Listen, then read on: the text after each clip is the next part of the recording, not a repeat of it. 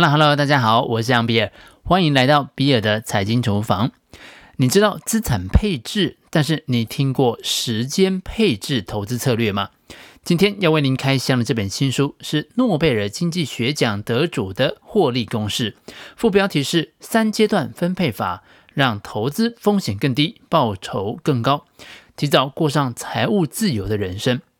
不得不说，台湾中文版的书名啊，真的是有点太夸张了。那这本书的英文名字是 Life Cycle Investing，其实就是生命周期投资。生命周期投资我们并不陌生，如果翻译成这个书名，呃，我大概也不会买来看了。然而这本书的观念还是开我的眼界的。作者建议一般年轻人一开始投资的时候，一定要加杠杆，可以投资的资产全部再加一倍的杠杆，百分之两百投资于股市，然后随着年纪的增长，逐渐的减杠杆。诶，说实在，你有听过这种说法吗？真的是非常开脑洞啊！先前我们才有一集节目啊，谈过了杠杆，这本书的观点则更为前卫。你是不是跟我一样感觉不可思议呢？本书大约有十二万字，我将会利用两集节目的时间来解说书中的精华。我们今天看的这本书的作者是伊恩·艾尔斯以及贝利·奈勒波夫。伊恩·艾尔斯是经济学家，耶鲁大学法学院教授，曾经是《纽约时报》、《华尔街日报》等媒体的特约撰稿人。贝利·奈勒波夫是耶鲁大学管理学院讲座教授，曾经在美国运通、花旗银行、麦肯锡顾问公司等跨国公司担任顾问，并且运用赛局理论协助美国联邦通讯委员会设计个人通讯频谱拍卖，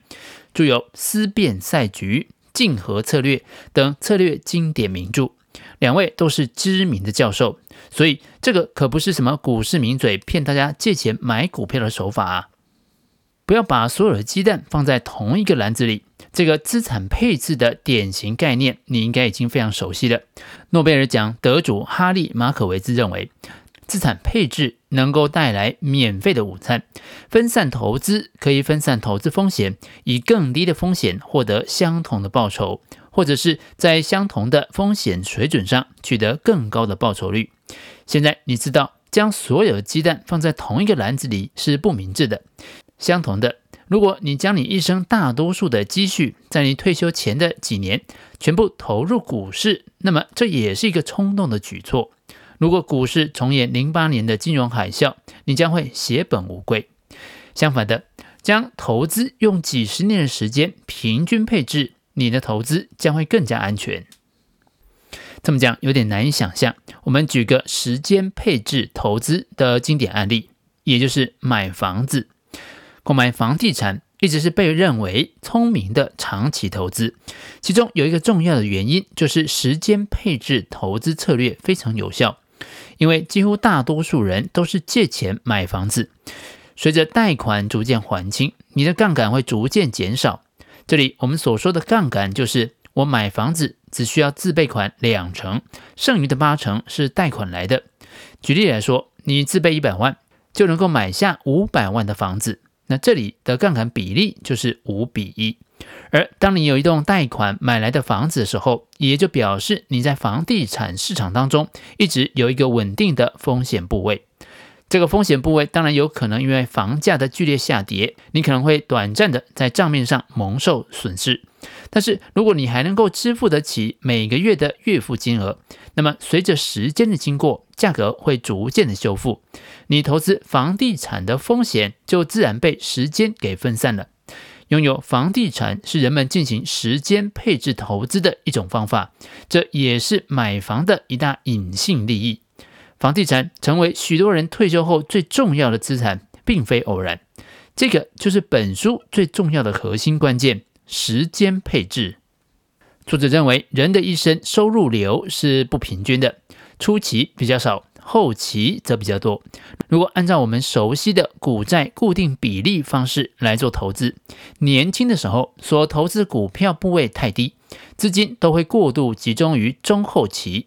而因为到了接近退休的时候，配置会以债券为主，那这将无法协助你准备足够退休所需要的资金。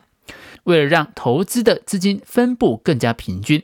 建议你必须将一辈子的收入流贴现到现在，来决定你购买股票资产的比例，也就是你现在应该用来买股票的投资额度。但由于刚刚出社会的年轻人总是达不到这个数字，所以要加杠杆。杠杆的风险被时间多元化抵消之后，在漫长的四十年的投资生涯当中，仍然可以获得相对低风险情况下的比较高的报酬率。这里提了一个名词，叫做贴现。我们稍微说明一下：假设您在一年后会拿到一百美元，这个未来的一百美元现在价值是多少呢？考量了利息之后，这个数字应该是小于一百美元的。现在假设你三十岁，想象一下未来你工作的三十五年的过程当中，你每一年可以存下的钱有多少？那这个数字当然可能越来越高，但是我先估一个平均数，我们说它十五万台币好了，一个月这样算起来一万多，应该还算合理吧？一年存上十五万台币，三十五年以后的那一整包钱，那现在价值会是多少呢？按照一点二趴的利率来计算，我取整数大概是四百三十万元，这个就是年金现值。你可以在网络上找到相关的计算机来做试算。如果你现在已经有三十万元的存款，当这个三十万百分之百全部投入股市，三十除四百六，那这个四百六啊，就是你现有的三十万，再加上未来的四百三十万。你便知道，你投资股票的比例其实只有六个百分点。从这里你可以知道，年轻的时候你可以多投资一点在股票，因为进入股票市场，你所需要承担的风险比你想象的要来得更低。本书的英文名字叫做 Life Cycle Investing，让我们联想到目标日期基金，或者我们称为生命周期基金。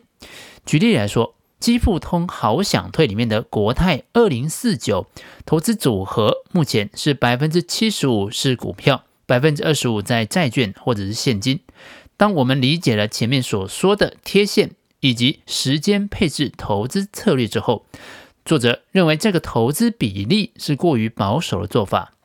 作者建议，年轻的时候股票的部位不是百分之七十五，也不是百分之百，而是百分之两百。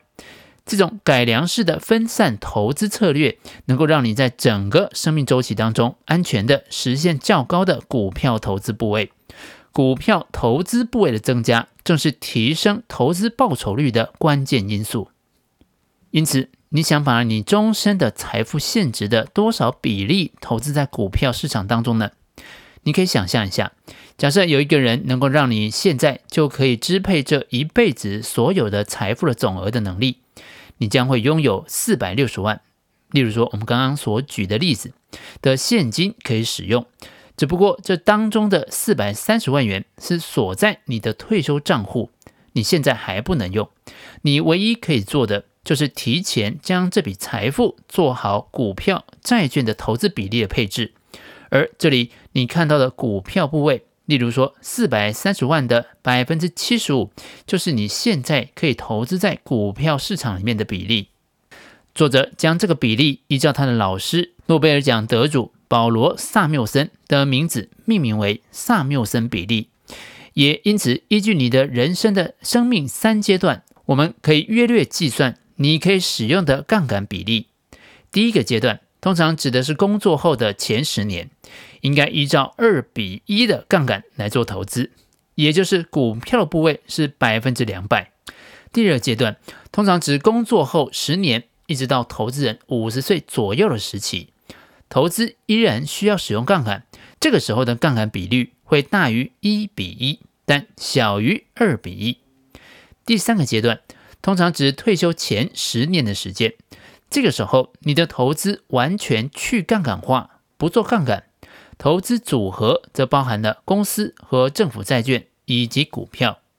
回到一开始我们所举的例子，即使你现在的三十万全部投入股市，再加上二比一的杠杆，也只达到了你终身财富水平的百分之十二，